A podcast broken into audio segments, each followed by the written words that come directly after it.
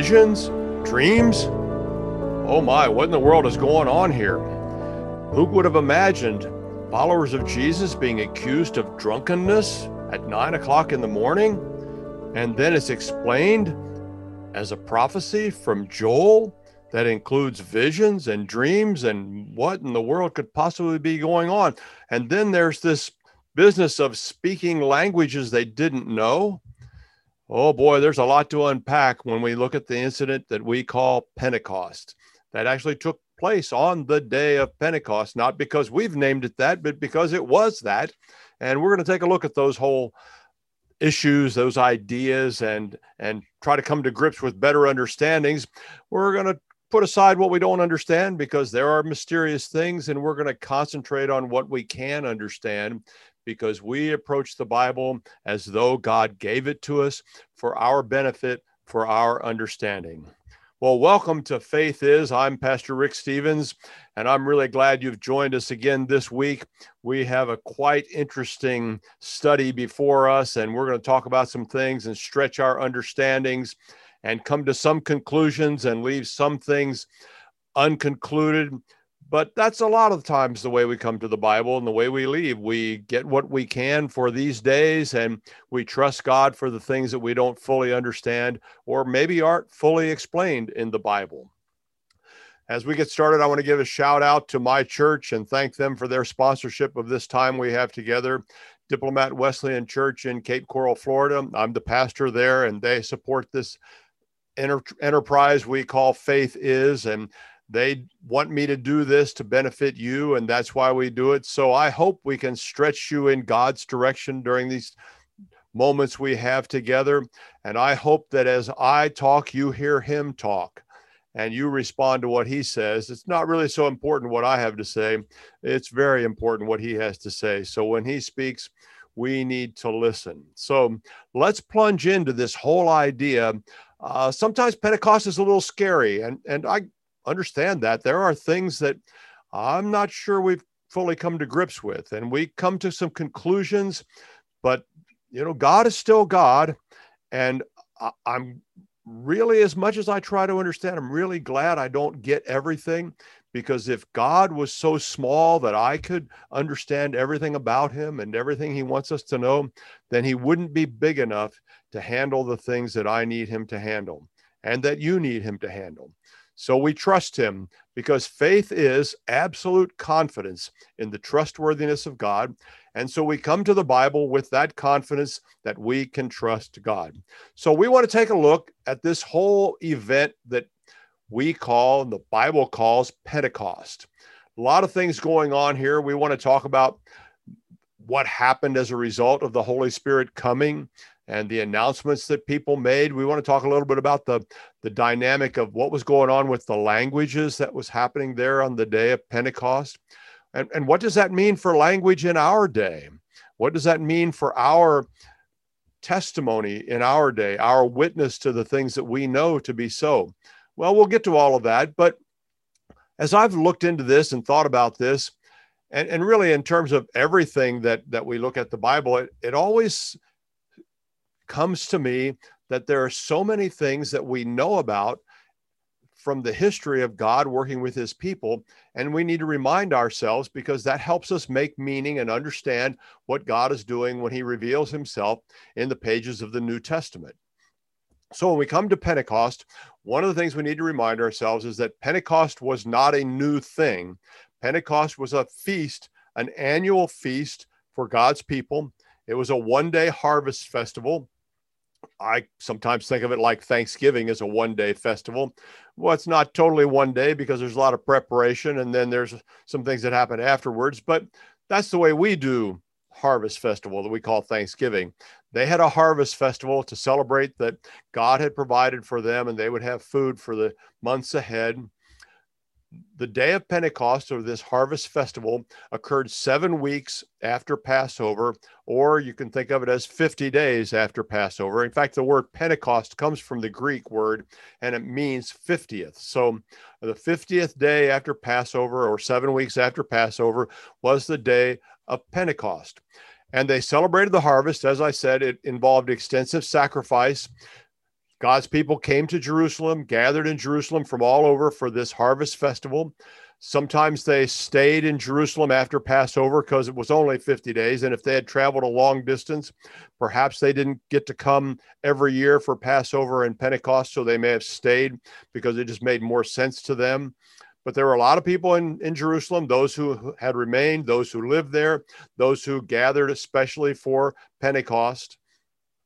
And also, interestingly, that not only was it a harvest festival, but along about this time in the history of God's people, it began to become a celebration of the law given by God at Sinai. So you remember the story Moses went up on Sinai and God gave him what we call the 10 commandments and the rest of the law. And so they celebrated that along with this idea of the harvest festival at, at Pentecost. And, and when you think about that celebration of the giving of the law, that is a link and a reminder of covenant because they followed the law because that was the covenant expectations that God had of them. So Pentecost is not a new idea. It didn't just happen for the first time, as it's recorded in the book of Acts. It was a, an ongoing festival, but God used that ongoing festival to help move us farther in his direction. And he used that celebration to give to the church, the people of God, the gift that Jesus promised, the gift of the Holy Spirit. But let's think about this in terms of what we know about the, the history of God's people and some of the events from the Old Testament.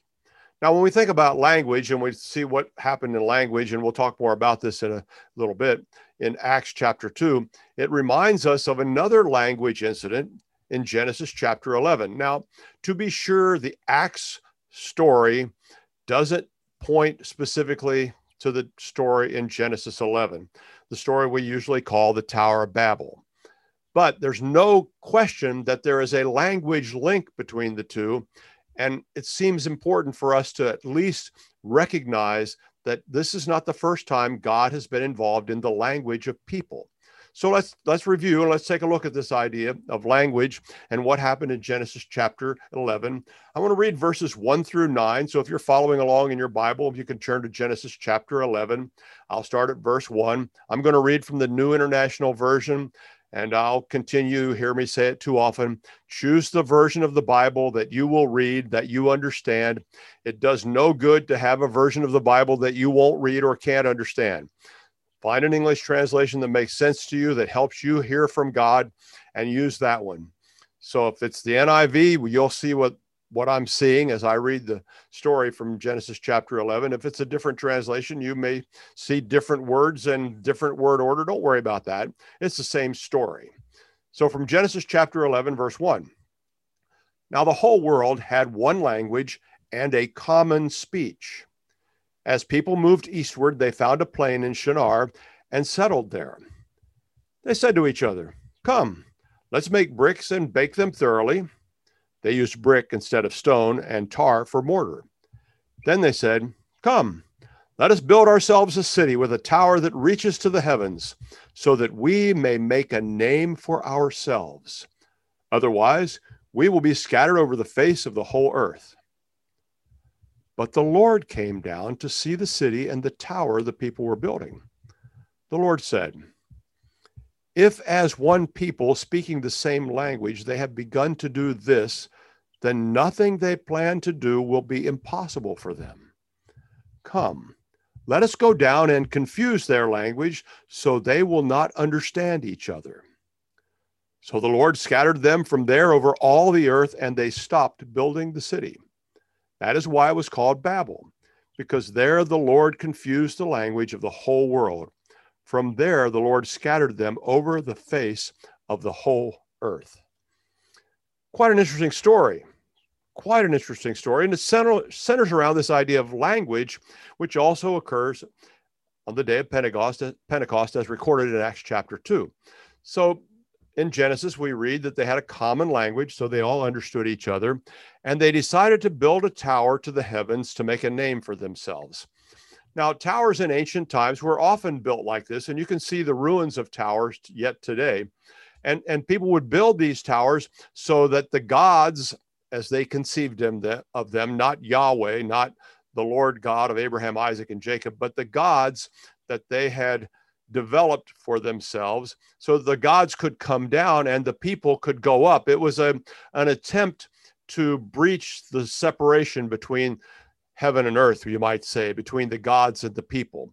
And so they had purpose to build this tower, and God looked at it and said, hmm, they have common language, they understand each other, and, and if they keep that, then nothing they plan will be impossible for them. Well, that, that's really striking because God demonstrates a lot of confidence in the people at that point. That's really interesting. Uh, that's an idea to pursue a different time.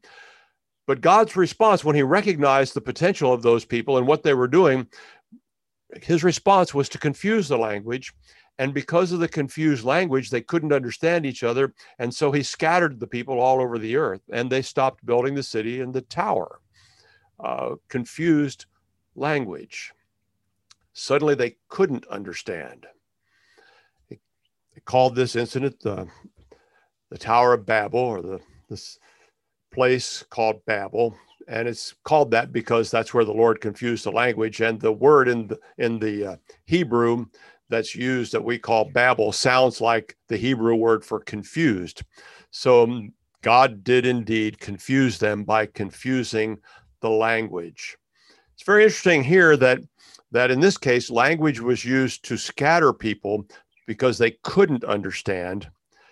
And we'll talk more about this, but in Acts chapter 2, language was used so people could understand. And some people have suggested that that one way to think about Pentecost is that on the one hand at Babel God confused the language, but at Pentecost he sent the Holy Spirit so that people could understand and instead of separating he attempted to pull people together so they could understand and follow him. Really interesting to think about this idea of language because sometimes too much is made of this idea of language or what sometimes people refer to as tongues. And we'll talk a little bit about, more about that when we get to, to Acts chapter 2. So that's one story that that has this connection to Pentecost that I, I think is really fascinating and and ought to help us think about and, and understand what God is up to. There's another story that relates to the day of Pentecost. And I mentioned a few minutes ago that part of this harvest festival had included a celebration of the giving of the law to Moses and to the people at Mount Sinai. You remember that story because God had gotten his people out of Egypt and he had said to Pharaoh, let my people go. And Pharaoh finally did. And you might remember that when Moses went to Pharaoh, he said, You need to let the people go so that they can worship God. And so it really became a, a struggle between the gods of Egypt or Pharaoh, who's often viewed as a god, and the one true living God. And of course, uh, God always wins. And he won, and the people left, and they marched out of Egypt. He got them across the Red Sea, even though they were under great threat from Pharaoh's advancing army, and led them all the way to Sinai, where they had this amazing encounter with God. And so here they are camped at Mount Sinai, and God tells them to get ready because I'm coming down. Now, fascinating there because we talked about Babel, about the idea of the gods coming down. Here, God initiates this and says, You people get ready. I'm going to come down on Sinai. So they're getting ready. Um, they're told to be careful where they stand because when God comes down, it's a it's an important, fearsome thing. And so Moses helped them understand the limits of where they were supposed to stay because if they violated the limits, they would die. And sure enough, after they did their preparation, and there were a number of things God asked them to do to prepare, on the third day, God came down. And he came down in thunder and lightning. It must have been quite a sight. The scriptures describe a thick cloud as God came down. They describe a very loud trumpet blast. Now, probably when it says trumpet blast, it's not trumpet like we think of it because those had not been invented. We need to think more shofar and the, the blowing of the shofar, that kind of sound. Um, maybe they didn't even know how to exactly describe that sound, but it was a very loud sound, likely similar to the shofar. And the people trembled. I mean, they they saw what was going on, and and we all understand. We would too, because the Lord Himself descended in fire. Smoke billowed from the mountain. I mean, smoke billowed from the mountain like from a furnace. The whole mountain, the scriptures say, trembled violently. Talk about an earthquake uh, or, something like that. Uh, what a sight to see the fire of God descend on the mountain, to see the smoke rolling up, to, to feel the mountain trembling violently. And while all this is going on, the sound of that trumpet or shofar got louder and louder and louder. And I don't suppose I need to mention that there's a lot of parallel imagery between that incident and what happens in the book of Acts.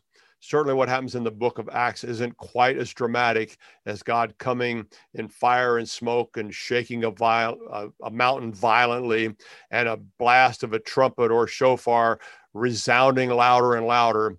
But certainly, there was a noise like a wind. Certainly, there was visible evidence that looked like fire to them in Acts chapter 2.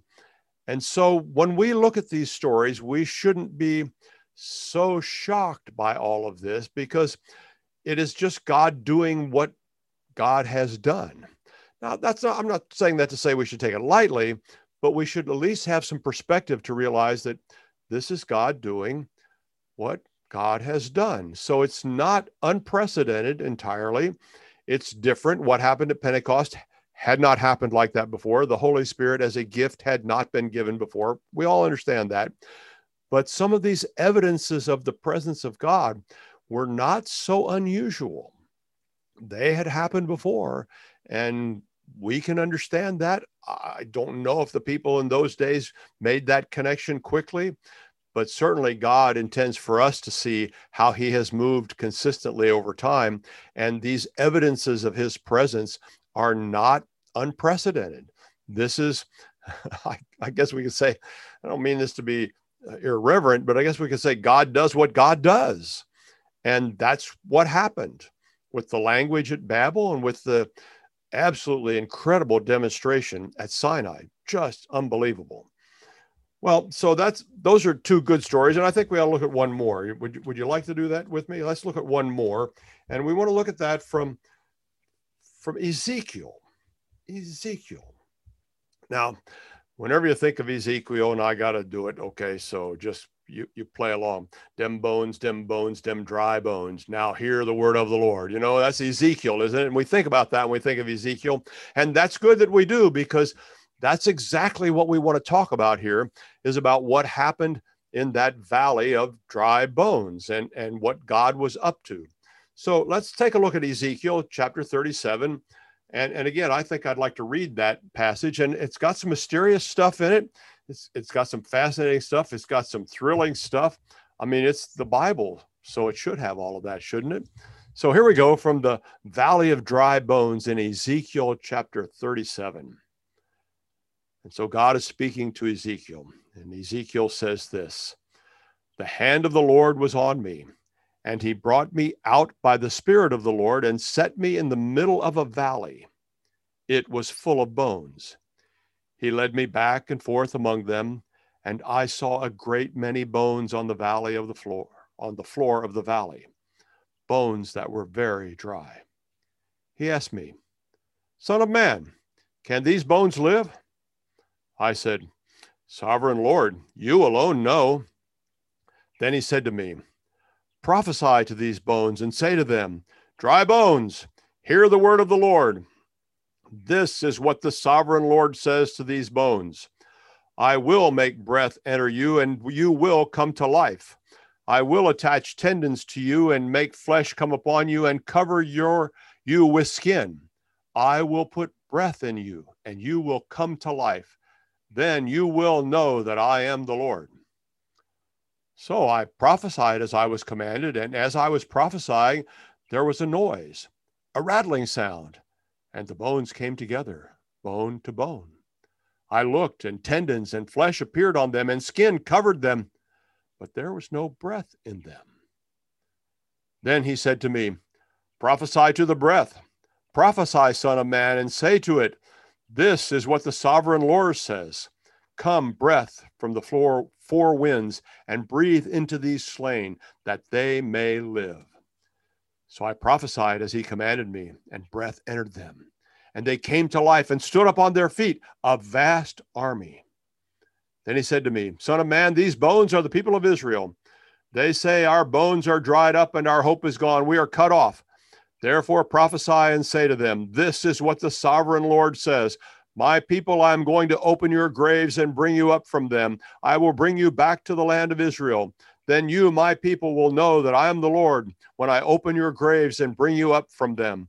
I will put my spirit in you, and you will live, and I will settle you in your own land.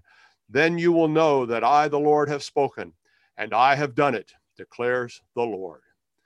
Uh, that's just a terrific story. I, I just love that story and think about the, the bones and the knee bone connected and the thigh bone connected and all that stuff like that. And, and I, I really like that God comes along and says to Ezekiel, Can these bones live? And, and Ezekiel's got the, got the answer. I mean, he just nails it. Ezekiel says to God, Well, you know whether they can or not. I thought that Ezekiel, he's way ahead of himself there. And then God says to him, Prophesy to the dry bones. And Ezekiel prophesied. And just like that, there was a sound, and it and it became quickly apparent that God was moving across those dry, those dry bones, and they were rattling and they were coming together, and they connected and they were formed into flesh. And then they needed one more thing. And so we have God showing up by saying to Ezekiel, Prophesy to the breath, prophesy, Son of Man, and say to it, This is what the sovereign Lord says Come, breath from the four winds, and breathe into these slain, that they may live.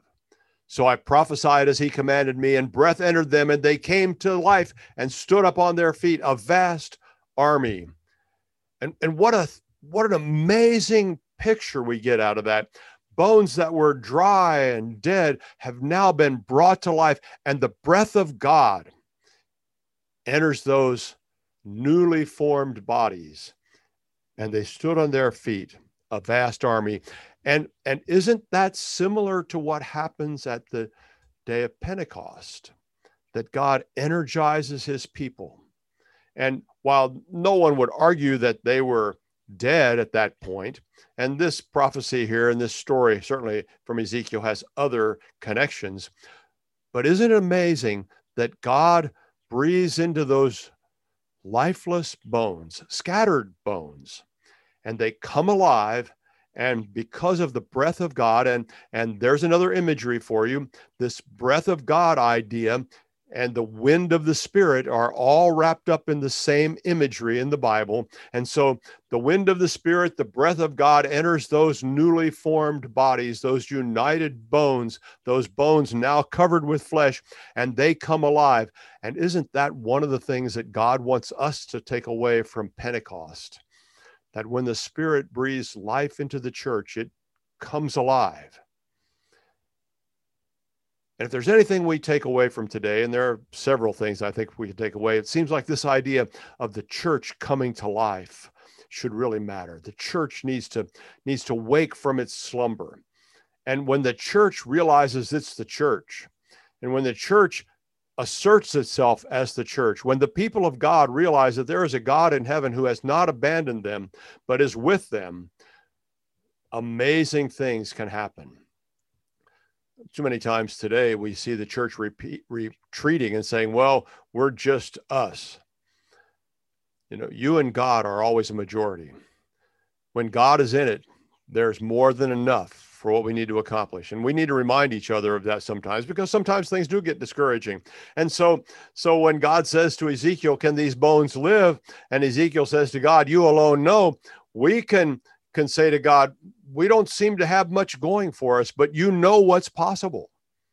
We may not be dry bones, and I hope we aren't, but we can say to God, God, you know what's possible, and you know what we need to make the impossible possible. And God, you remember what you said at Babel that, that these people were so capable that they could do whatever they set their minds to doing that they could plan things and it wouldn't be impossible for them. What might be possible for us when the breath of God comes at Pentecost and energizes his people? Maybe we need to prophesy to ourselves a little bit about that. Maybe we need to take heart a little more than we have. And maybe we need to remember that the God who saw people planning things and knew that they could accomplish more than they realized, and he had to intervene to keep them from doing things they shouldn't. And the God who met his people in Egypt and delivered them from evil so that they could worship him, that they could go and be free to worship. See, this idea of freedom of worship was God's idea all along. And so out of the Egypt story came the incident of Passover when God moved through the land of Egypt and and the firstborn of the Egyptians died. But God's people who who killed the lamb, who painted the blood on the doorposts, who ate the Passover meal, who did what God said, they were protected from that evil that moved through the land and killed all those firstborns. God himself stood in the way and protected them. And so we see the, the connection between Passover when the Lamb of God, who takes away the sin of the world, gave himself for us at the cross. When the Lord laid on him the iniquity of us all, we see the comparison because the story of the Exodus and, and the beginning of, of Passover is really a salvation story. And so the connection becomes that Jesus came and he died at Passover time. You remember that from the story of what we call Holy Week. And he atoned in his death for the sins of the world. And he went to the grave, but then came out and came back to life. In the same way, God's people came back to life, leaving Egypt behind and the death of slavery, and God led them all the way to Sinai. And he met them there in a most remarkable way. Remember, it was God Himself that came down in fire. It was smoke billowing up like from a furnace. The whole mountain trembled violently and the blast of that shofar got louder and louder and louder. You've been to fireworks. Can you imagine something louder than that? I, I, can hardly imagine. I wonder if the people could hardly stand with all of that. Certainly they trembled. We know that from the scripture. But here God met them and he came down to them. And, and then in Ezekiel, he breathed life into the dry bones. He breathes life into the church. And in the same way at Pentecost, he came down to his people and he breathed life into them. And we see the evidence, we see the language being used to bring people together so they could hear the message of God. We see the, the evidence of God coming down in, in what looked like flames of fire above the heads of each person. Uh, remarkable, remarkable imagery that God gives us of these things. And, and doesn't it just come alive in your in your understanding and in, in your mind and, and doesn't it just begin to grip you with the idea that that the God who met his people in Egypt and delivered them from evil and met his people at Sinai and came down in fire and smoke and in shaking a mountain and in a loud blast of the shofar that same God breathes life into his people over and over, just like he breathed life into the dry bones in Ezekiel's valley. And he wants to breathe life into us today. That's what he came to do, so that the church could be the church, so the people could rejoice, so the announcement of the good news that a new king has come could be made and the whole world could understand. And we, the renewed, the revived, the dry bones people of God, have the privilege of announcing that to everyone. Well, it's just an amazing story. And, and we want to focus, as I said earlier, on the things we understand about Pentecost. And we're going to talk some more about that. And we're going to turn to Acts chapter 2 when we get back from a little break. So take a breath, breathe in the breath of life, and let's get ready to tackle the story of Pentecost and see what God has in mind for all of us as we go forward following Him. It is a remarkable opportunity.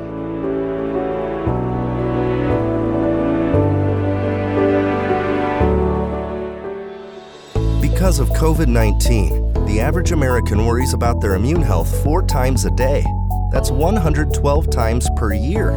To minimize the worries, leading nutritional supplement company, Healthy Cell, created Immune Super Boost, an immune supplement that contains 15 full doses of science backed nutrients like vitamin C, zinc, elderberry, and echinacea, all in a one a day pill free gel pack. Tastes great, is convenient on the go, and it's more natural too, without chemical binders, fillers, and coatings. Supporting a strong and resilient immune system can be simple.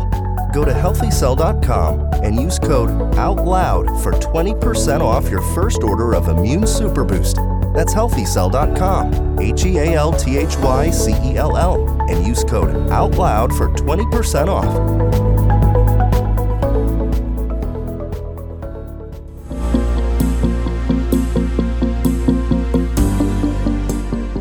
The America Out Loud family is comprised of patriots in the true sense of the word.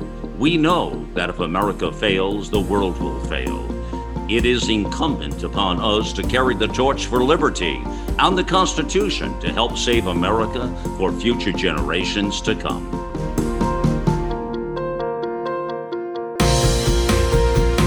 AmericaOutloud.com.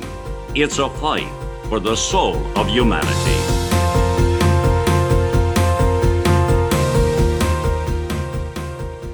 Our global experts are brilliant writers and engaging hosts on a mission of a lifetime. You'll find the latest news and inspiration on the front page of AmericaOutloud.com.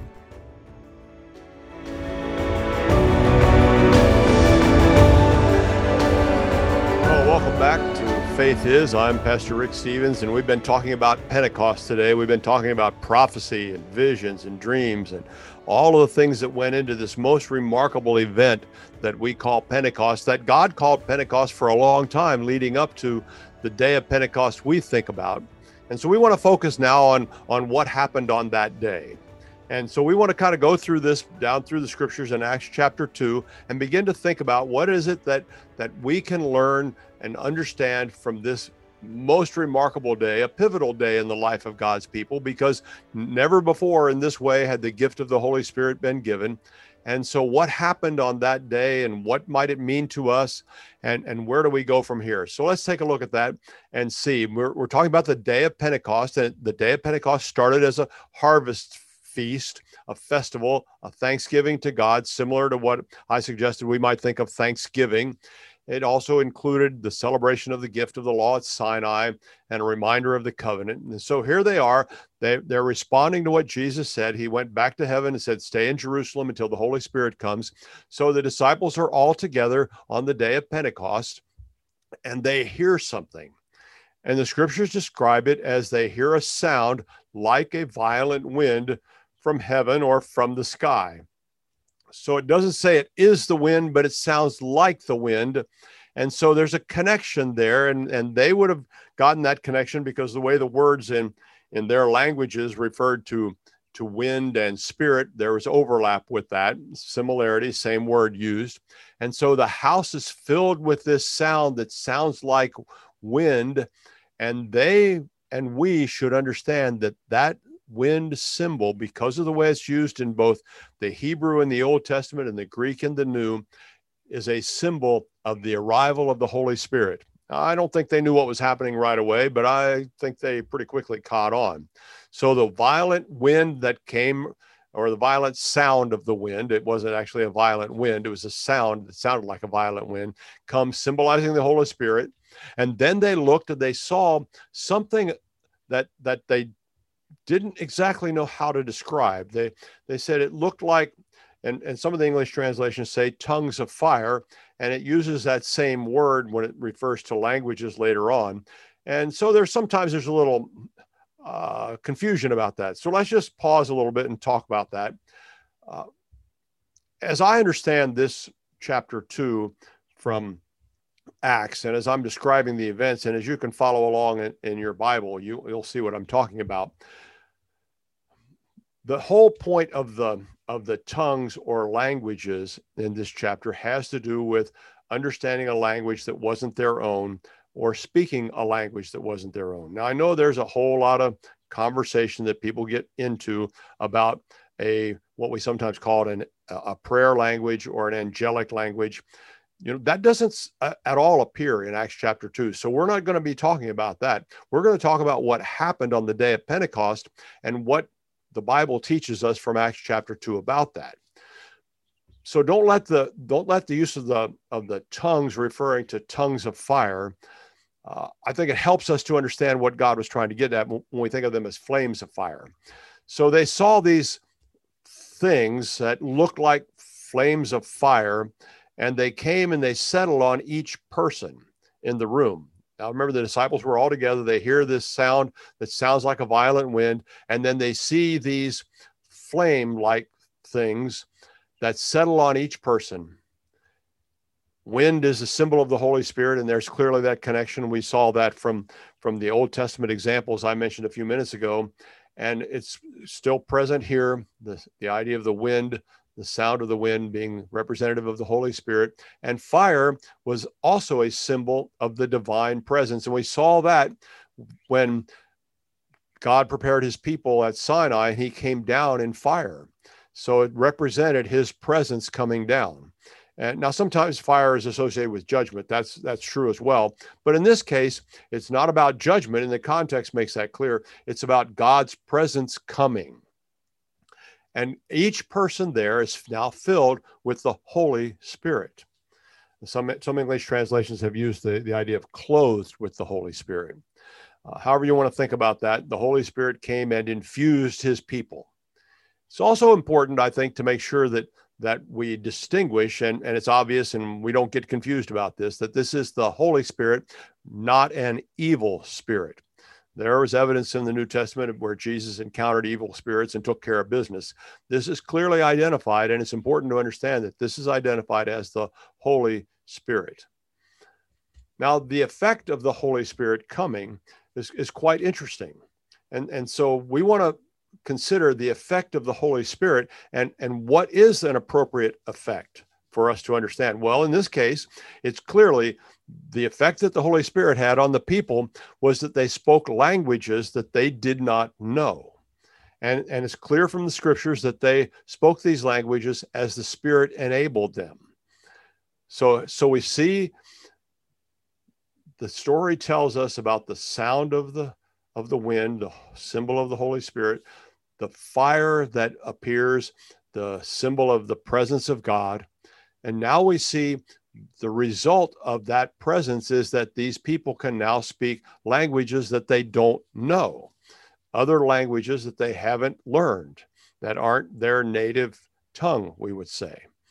And, and so it's very interesting as we talked about the Tower of Babel that that at Tower of Babel God confused speech so the people didn't understand each other but here God provided understandable speech so the people there in Jerusalem could understand very interesting how that all fits together. So that's a little bit of a beginning look at the day of Pentecost. Let's let's step back now, having given that, and then you can begin to put that together with the reading of the scripture because I want to read the first little bit of that, and and then we'll take it from there. But let's start in Acts chapter two, verse one.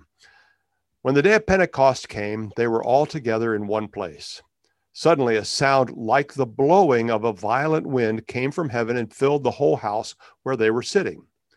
They saw what seemed to be tongues of fire that separated and came to rest on each of them. All of them were filled with the Holy Spirit and began to speak in other tongues as the Spirit enabled them.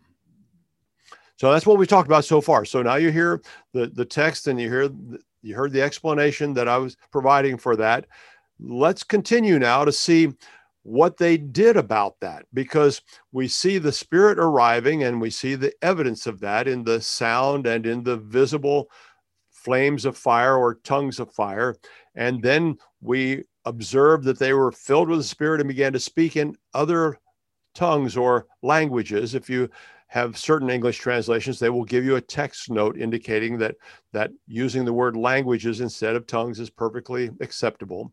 So all of them were filled with the Holy Spirit and began to speak in other languages as the Spirit enabled them.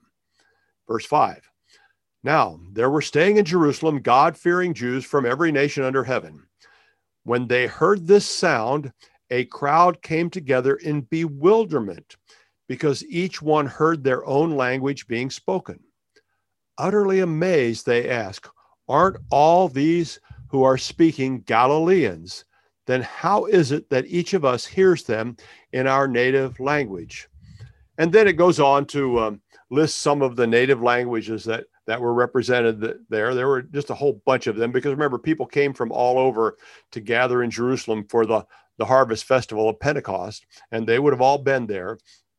And and they're hearing them, and it continues down in verse verse 11, we hear them declaring the wonders of God in our own tongues or languages. Amazed and perplexed, they ask one another, What does this mean?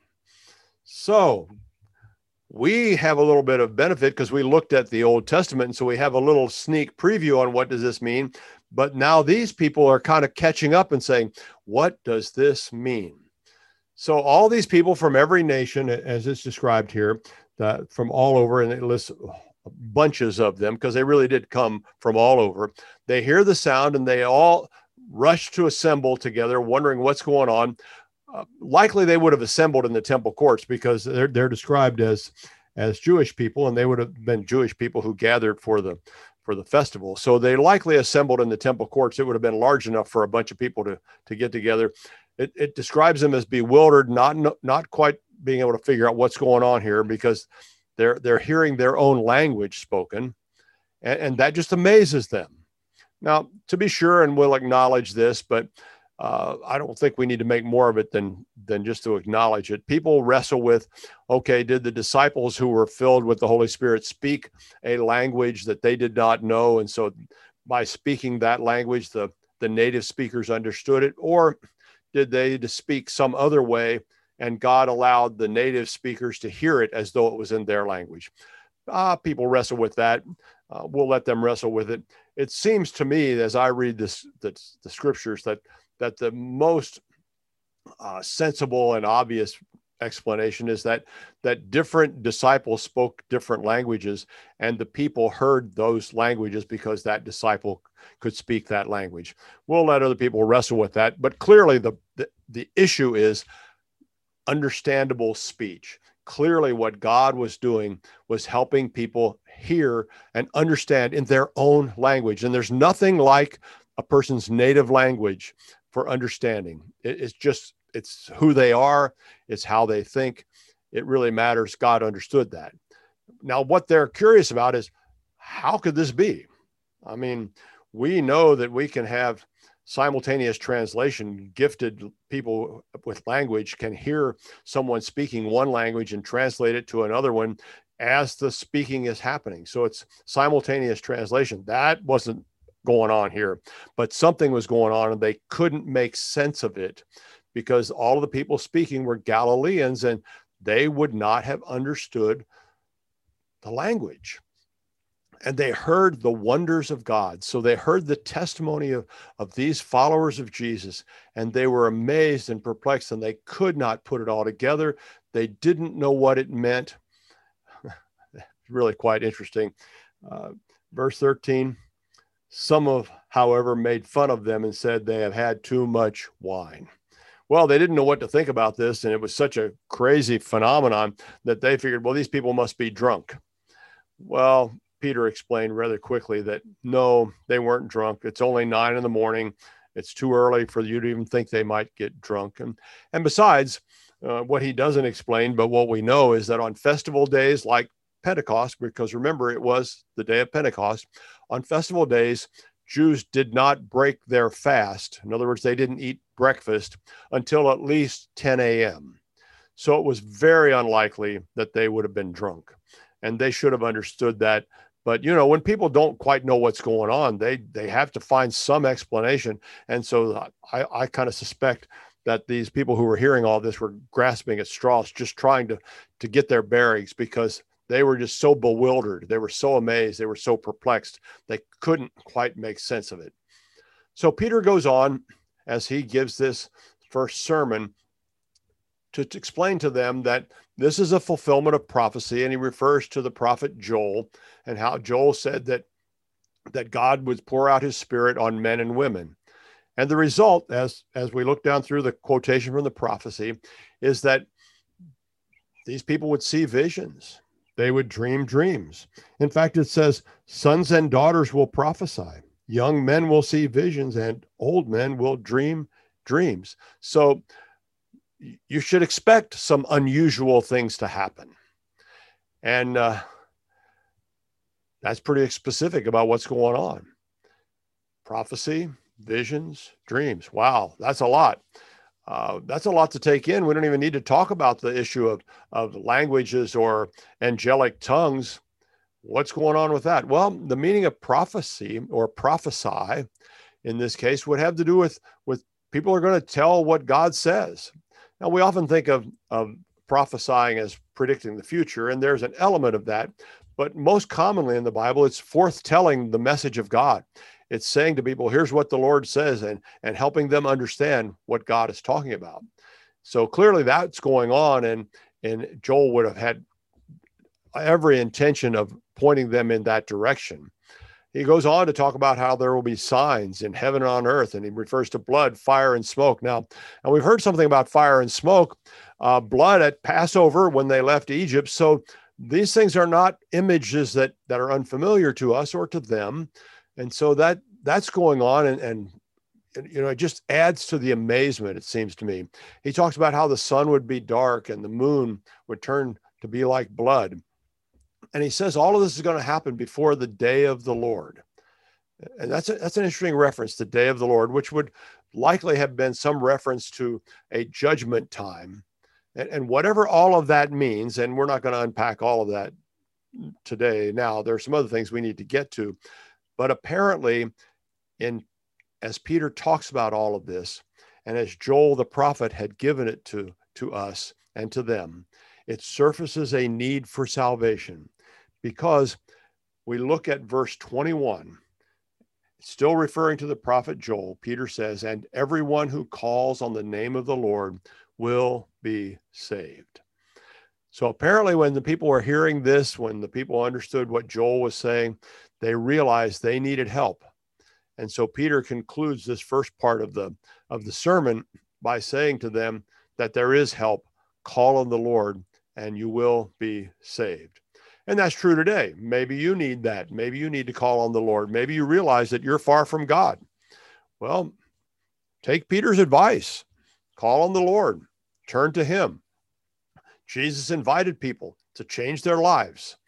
And you can change your life stop doing what you know you shouldn't be doing and start doing what you know you should be doing and and that's changing your life that's what you're called to that's what jesus invited us to do and then he invited us to depend upon him to give allegiance to him and to continually follow his teaching his commands so that we would do what we're supposed to do and our lives would continue to change that would be representative of repentance. That's what repentance is it's changing our lives. So maybe you need to do that. And I want to say, stop right now and do it. There's time right now. Change your life. Start now. Don't wait till tomorrow. Don't wait till later today. Go ahead, make up your mind, change your life, give allegiance to Jesus. So let's go back through and, uh, and think about some of the things that, that we've talked about and what's going on here. Now, when Jesus was giving his final instructions to his disciples, one of the things that he said to them that they were to announce the good news, the story of Jesus to everyone. And and much of what gets thought about in Pentecost terms and in looking at this story is this idea of languages and what does it mean? Well, it, it means some specific things here, and, and we need to come to grips with what we understand and not worry about what we don't understand.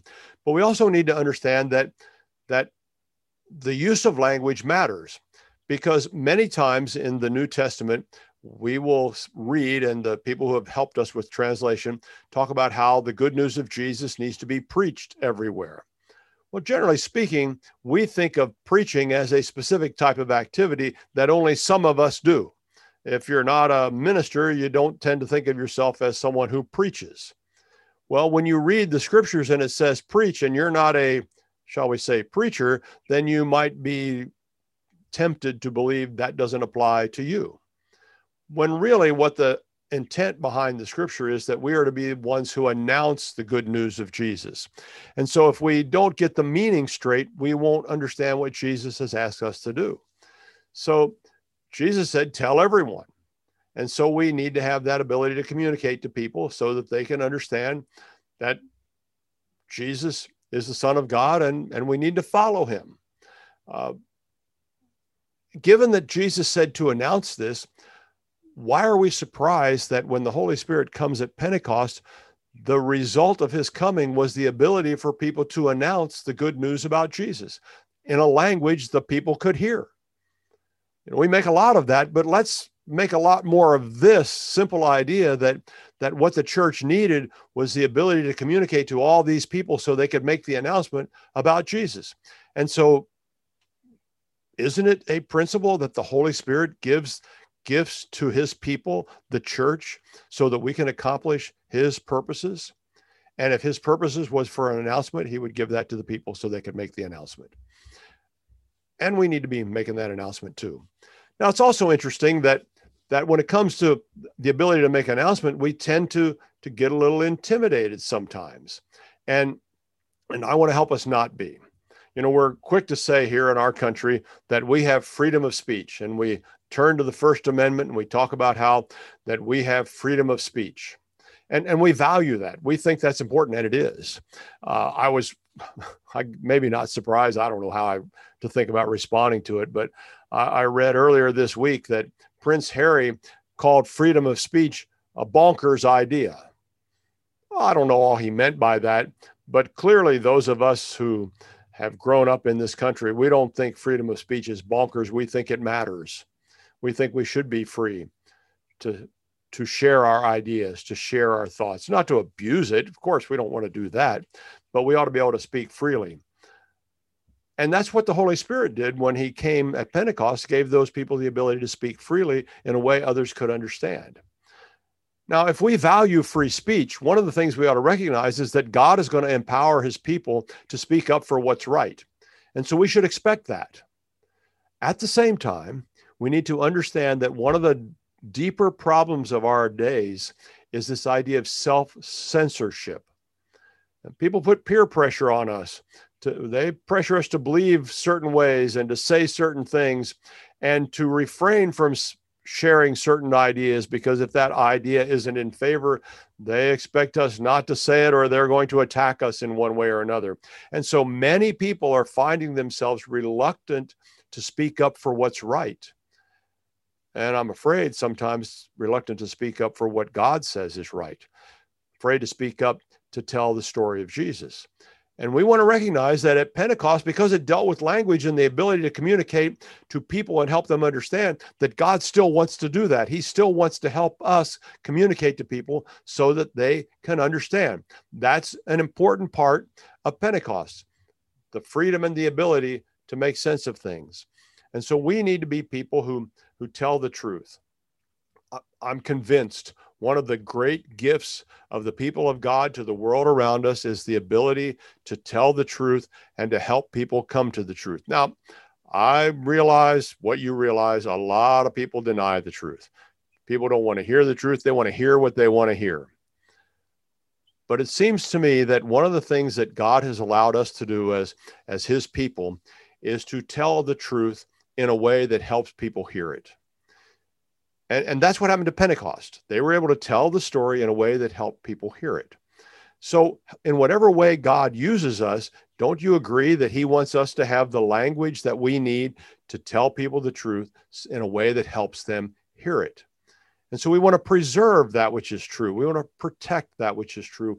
We want to defend that which is true because we are the church. And it's a little bit of a cliche by now, but it's still absolutely worth remembering that what happened on the day of Pentecost was the coming of the Spirit and the birth of the church. And so, one of the lessons from the the enabling of the Holy Spirit that we saw on that day is to say, let the church be the church. And it's time for the church to assert itself as the church and not to not to retreat, not to withdraw, not to wring its hands about, oh my, what's going on, but to step up and to step out and to say, God has spoken to us and God is helping us. And there is a way we can stretch toward God. We don't have to shrink away from Him. He is inviting us to come to Him so that we can be set free, liberated in our understandings of, of that which is so and that which is not so, so that we can have life the way it was meant to be lived. And that's what the church needs to say. There are there has never been a time when it's been any clearer that the battles that are going on all around us are battles between good and evil. And God did not send an evil spirit at Pentecost, He sent the Holy Spirit. And the Holy Spirit wants the people of God to be energized by that Spirit to tell the story of God in a way that helps people hear from God so that they will know the truth and find the truth setting them free. People all around us struggle. They just don't know which way to go. They get confused. They think this will help them or that will help them. They chase after that. They chase after that. They want to change the meaning of this and change the meaning of that, thinking that will somehow resolve the conflict in their heart, in their mind. And God is saying to his people, He's saying to you that you know the truth. You need to share the truth. Well, thanks so much for joining me today. This idea of Pentecost is just such a such a neat idea and the story is such a thrilling one. I hope you'll go back and read Acts chapter 2 again and and again and and begin to let the spirit of God talk to you.